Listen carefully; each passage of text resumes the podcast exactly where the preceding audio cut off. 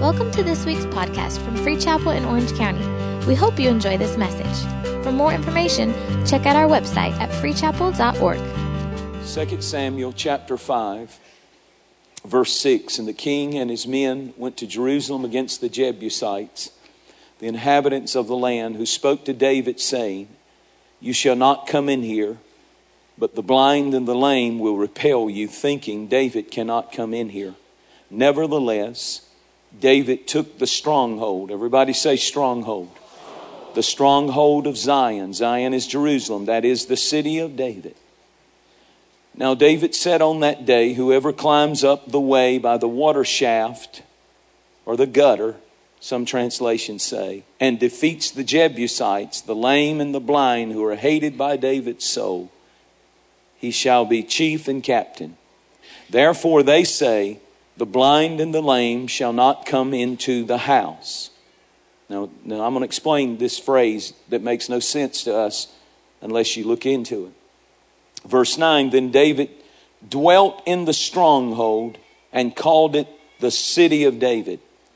And David built all around the Milo and inward. And David went on and became great, and the Lord God of hosts was with him." David is mentioned 600 times in the Old Testament, 60 plus times in the New Testament. And in this particular story, Israel was divided. You know that Israel was 12 tribes or 12 family brothers, and they all had their own tribe. And half of the tribes split off, known as the northern tribes, and half split off and became known, over a disagreement, became known as the southern tribes. It was a family fight in the kingdom of God, because it was a family. They were all brothers, and their families got in a disagreement, and the family split. And when they split, Hebron became the capital city for the southern tribes. And Samaria became the capital city for the northern tribes. And one was on one side of this area in the Middle East, and the others on the other side. And this is interesting now. Right in between the split families, got part of the family living over here for decades, part of the family living over here not talking to that family. And guess what happened right in the middle? The enemy, called Jebusites, built a stronghold. When we are divided, the enemy comes in and wants to build a stronghold. That stronghold was so powerful that it became known as the city of the Jebusites. But there came a time when God moved mightily upon David to unite the family, to unite the tribes. God said, "Enough is enough. I want my people to lay down their fights with one another. I want the family to come back together." And you are called and anointed, David, to make this transition. David knew, if I unite the family and I make Hebron our capital city, then they'll think I'm favoring my people, the southern tribe people. If I go over to Samaria and say it's the capital, then all of my relatives... How many of you've got family and you understand all this? I mean, it's almost as bad as Thanksgiving dinner or something. But if I go over there and make Samaria the capital city of Israel, then the southern tribe will get all upset and say I'm being unfair. Where should our capital be? Where's the city of David going to be? And right in the middle of these two tribes was the city of the Jebusites that would become known as the city of David, that would become known today as the city of Jerusalem. God spoke to David and he said, "Get out of your comfort zone." He could have sat there for the rest of his life in Hebron. He had done good. He had done amazing. He had united. He had done some wonderful things. He had defeated his enemies, and he could have stayed there the rest of his life. But God said, "Don't you settle. Don't you settle. David, I've already chosen a place, and it's the city of the Jebusites. And I want you to take that stronghold and call it Zion.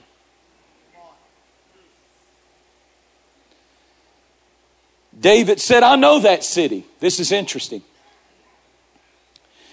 Because a few years ago, when I fought Goliath, if you read the story of David fighting Goliath, he killed Goliath. And in 1 Samuel 16, it said he cut his head off. And he ran with that head all the way to the city of the Jebusites, 16 miles. Took a spear and drove it into the ground and took the head of that giant Goliath and put it on a hill, the Bible said, outside the walls of the city of the Jebusites. As if to say to them, I'm under the anointing of God, and you Jebusites who sit up on that stronghold, and you pride yourself in that no one will ever take that city. I'm serving notice on you right now while the anointing is on thee. That you think you're giant and you're big and you're mighty. But the same God who put this giant's head on my spear is going to give me this city one of these days. I don't know when, I don't know how, but one day, catch this, I'm coming back and I'm taking this stronghold. You think you're as big as a giant. But what is interesting and what is fascinating about this story is the psychological warfare the Jebusites used on the Israelites to hold them back from taking the stronghold down that was in their family. The devil wants to keep you out of God's dream for you, God's vision, God's purpose. He wants you to just settle where you are. He works overtime. And what's interesting about this story to me is the Jebusite city was like, how do I describe this? The Israelites considered it to be haunted. It was the legend of ghost stories. Parents scared their children with stories of the Jebusites and how fierce they were. 3 times the Bible mentions the phrase, the blind and the lame. 3 times the Jebusites taunted David and the army of Israel with mentioning the blind and the lame. Jewish rabbis teach what this phrase was in reference to. They believe and teach that it was a reference like rubbing salt into the wounds of the Israelites. They were flaunting and taunting from the walls insults to the people of God, and they used the phrase lame and blind. What is that about? This is very interesting. The Jebusites, this is a historical fact, the Jebusites built on a 40-mile mountain acreage. It's about 40 acres, the city, but a 40-mile radius.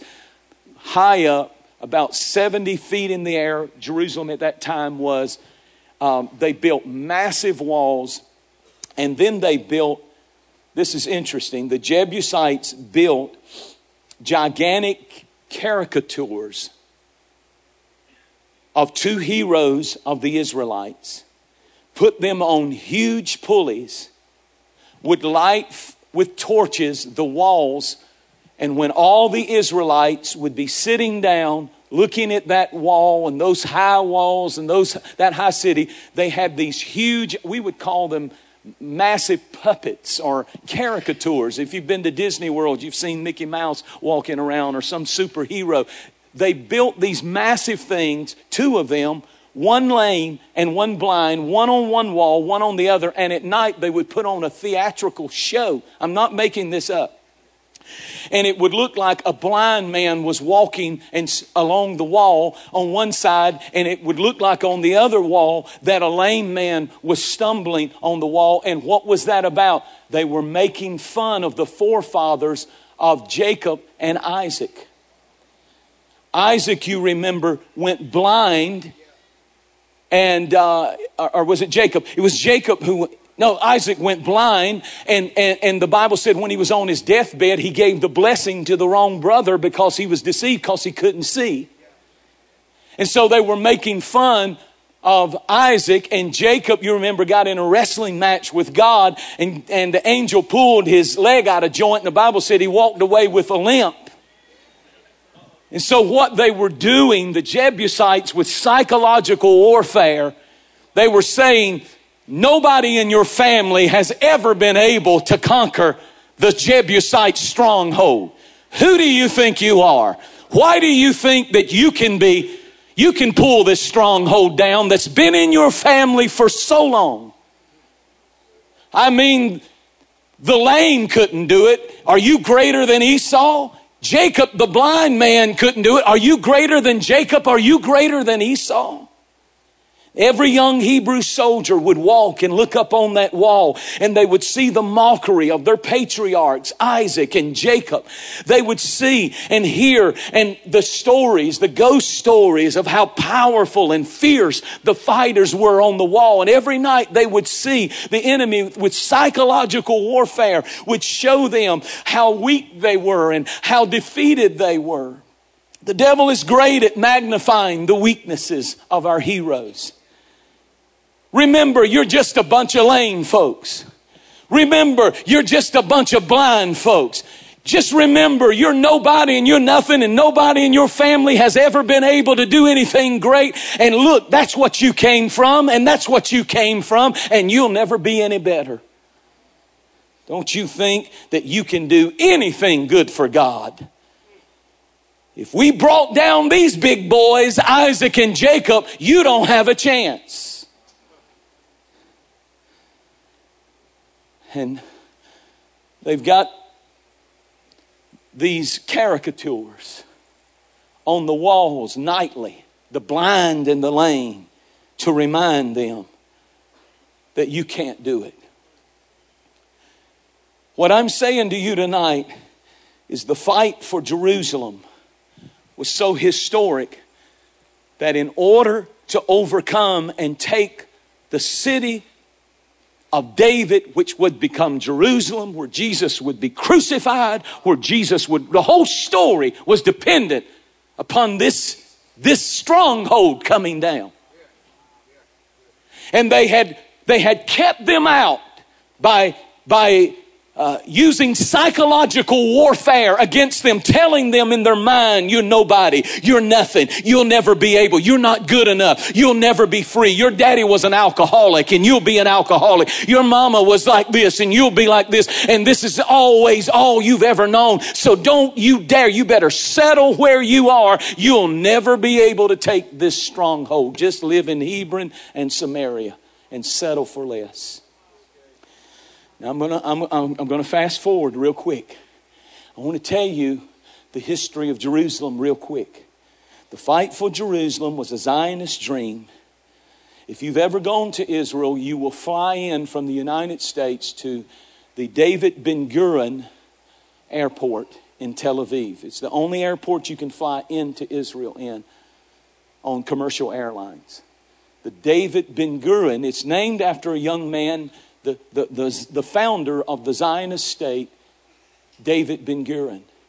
When he was just a teenager, he helped design the Israeli flag. He was a remarkable young boy who believed that somehow Israel could become a nation again after the decimation of Hitler in World War II.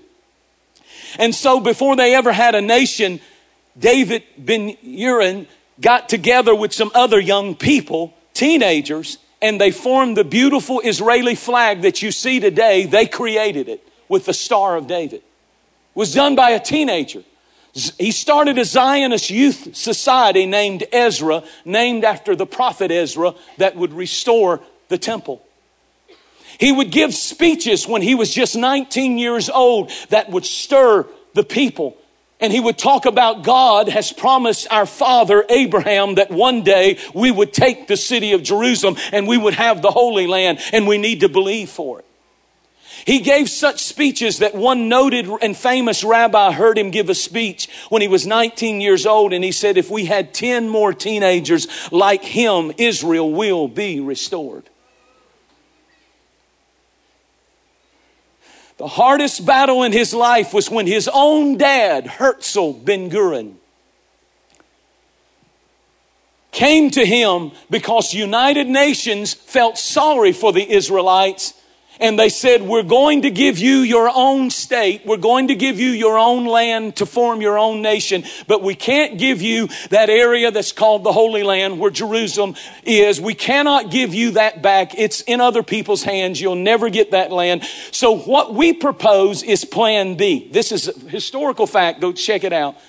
The United Nations came back, pushed mostly by the British Empire, to offer the Israelites who had survived the Holocaust Plan B, which was a piece of property in the nation of Uganda, Africa. It became known as the Uganda Plan.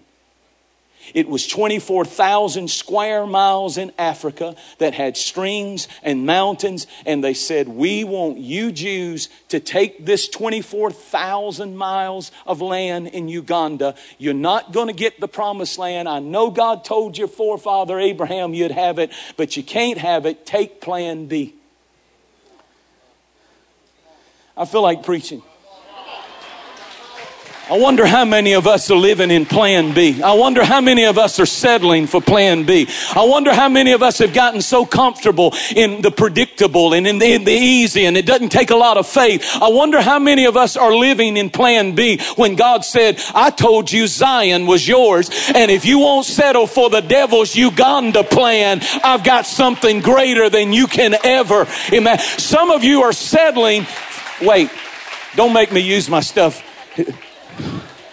Some of you are settling for the Uganda plan, dating somebody that you're trying to make it work, and the pieces just don't fit. If it doesn't fit, don't force it. The worst thing you can do when you're trying to put a puzzle together is get the wrong piece and try to pound it in, and if it doesn't fit, don't force it. Because if that piece doesn't fit, the next piece isn't going to fit, the next piece, and you're going to mess your life up. If you won't settle for the Uganda plan, God will bring about the prophecy in your life. Take a praise break and thank him.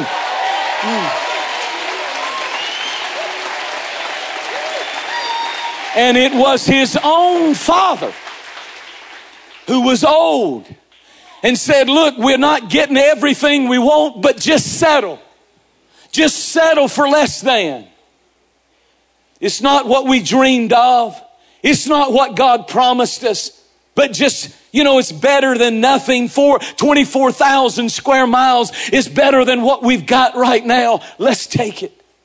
And young David Ben-Gurion said, no, Daddy, no, that's not what God said. God said, Jerusalem shall be ours. A teenager.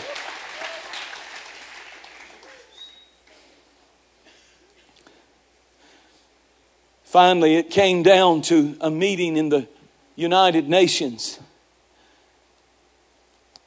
And the British Lord Balfour of the British Empire told the Jews to take it. Take the Uganda plan.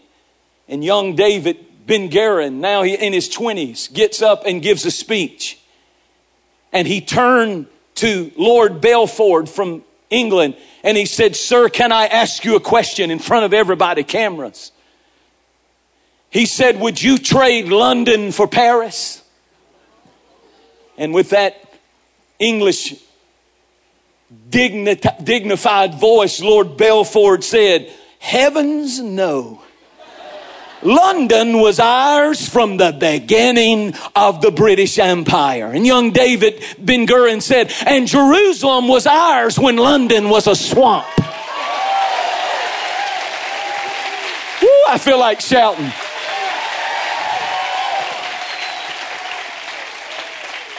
Then he gave this speech. He said, yes, Uganda has rivers, but it doesn't have a river that God rolled back and we walk through. Yes, Uganda has mountains, but it doesn't have mountains where our forefather Elijah called down fire from heaven.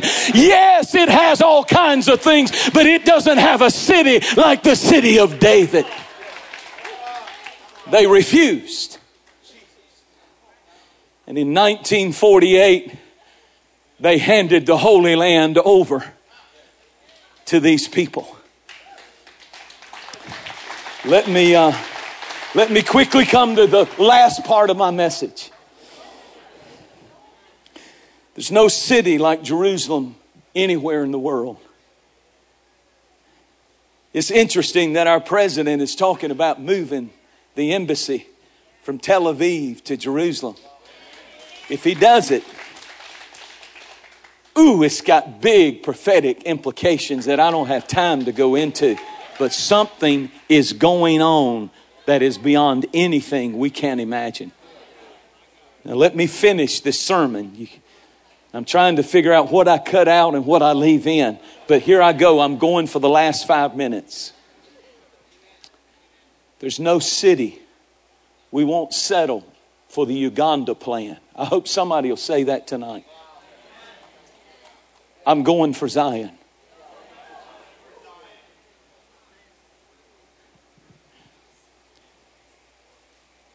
I remember when God put this city in my heart, riding down that road right there. And I came back before I left town. And I drove a spear spiritually in the ground and put Goliath's head right out there in the parking lot. And I said, I don't understand this, but one day I'm coming back. And I don't have time to tell the whole story, but here we are. And it's not me, it's God. Don't get that messed up. Now listen to what David said to him. He said, it's time to take the stronghold. And then he gave the strangest order. He said, I've been studying this and it's impossible to take this city, but I have seen a weakness. They have aqueducts where they collect water. So you're going to have to go up the gutter. And if you're willing to go up the gutter, have you ever cleaned out the gutter? I've watched Sharice do it many times. I'm going to tell you, it's nasty in a gutter. There's bird's nest and bird's mess, and it's slimy, it's nasty, it's gross. Stuff is everywhere. It's a mess, it's gooey, it smells. And I wish that we could give this generation all the blessings, but I've come to preach to the younger people tonight, younger preachers tonight. You got to go up your own gutter. You don't understand that I want that anointing or I want that ministry and I want that authority. Then you'll have to go through the dirtiest places, the hardest places, the most filthy mess. You'll go through stuff and you'll climb up while you're trying to build that church in Vegas, Jabin, and you'll take 3 steps and then the moss will get you and you'll fall back down in the gutter and go back up and go. That's part of the process. There's no way to take a city without going through the gutter. So don't get discouraged in the gutter. Don't get discouraged in the mess. Don't get discouraged when all hell is breaking loose. It's just God sending you up. There's no shortcuts to your destiny. You have to go through the gutter. But you're getting faith. You're getting anointing. You're getting perseverance. You're getting patience. You're getting something in you that hell can't stop. You're getting a determination that says, I know who my God is because look where he brought me from. There's an authority behind your words when you've been through the gutter.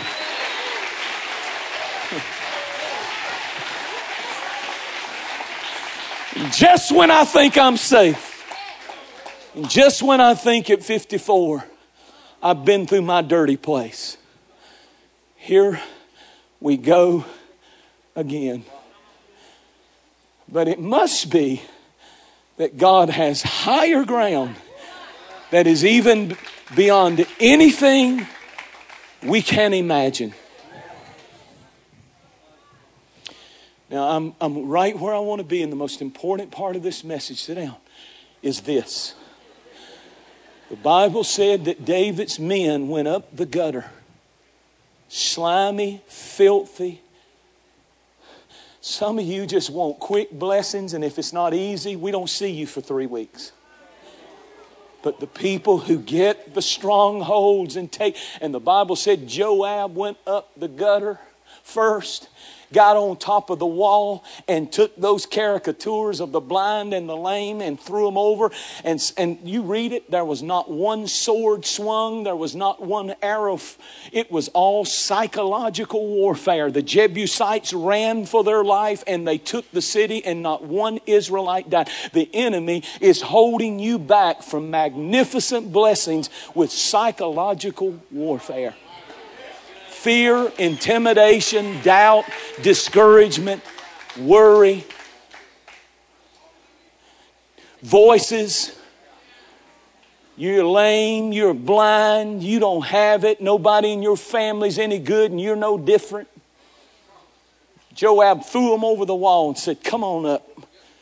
He established it, listen, and it became the city of David. Now, what is remarkable, and guys, I want you to look on there. I think I gave you some scriptures. Fast forward 1,500 years. Jesus Christ comes riding on a donkey into the city of David. And the Bible said that they crucified him 7 days later. And here's what's astounding.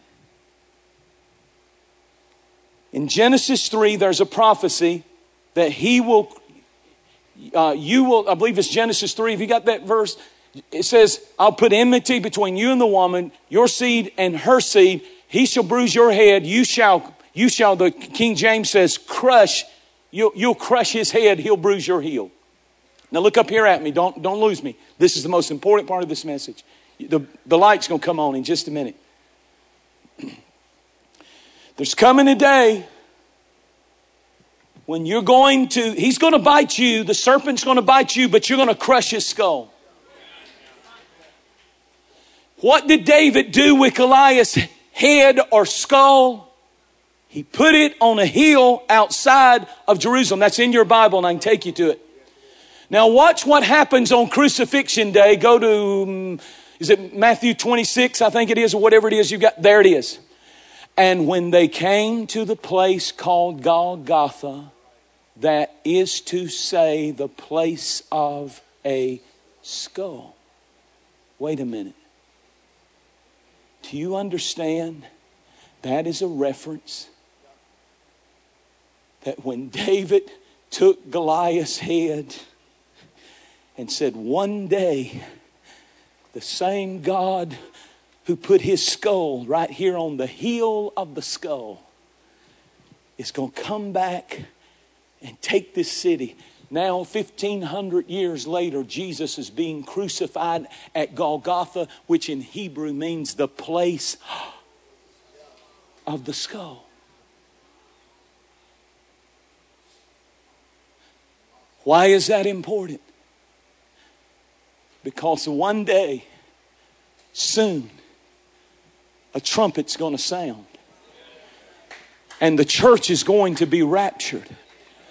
The world is going to go into chaos.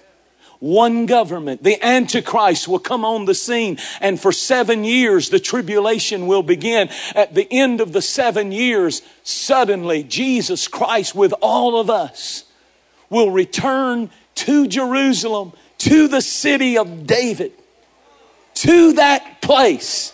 And after the battle of Armageddon and Jesus wipes out all of our enemies, we're going to ride into that city with him.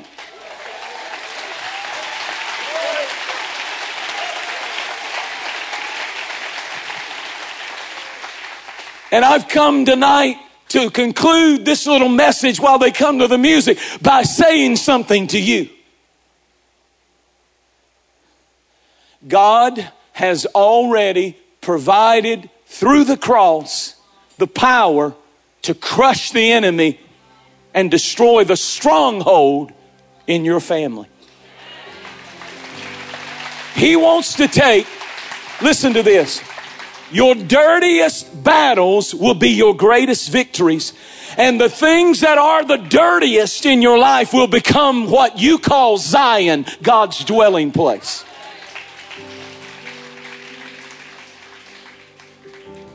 And he's here tonight. And I sense him. I sense his anointing tonight. And I conclude with Ephesians, I think it's the 6th chapter. For the weapons of our warfare are not mighty. The weapons of our warfare are not carnal, but they are mighty in God. Here it is. For the pulling down of strongholds.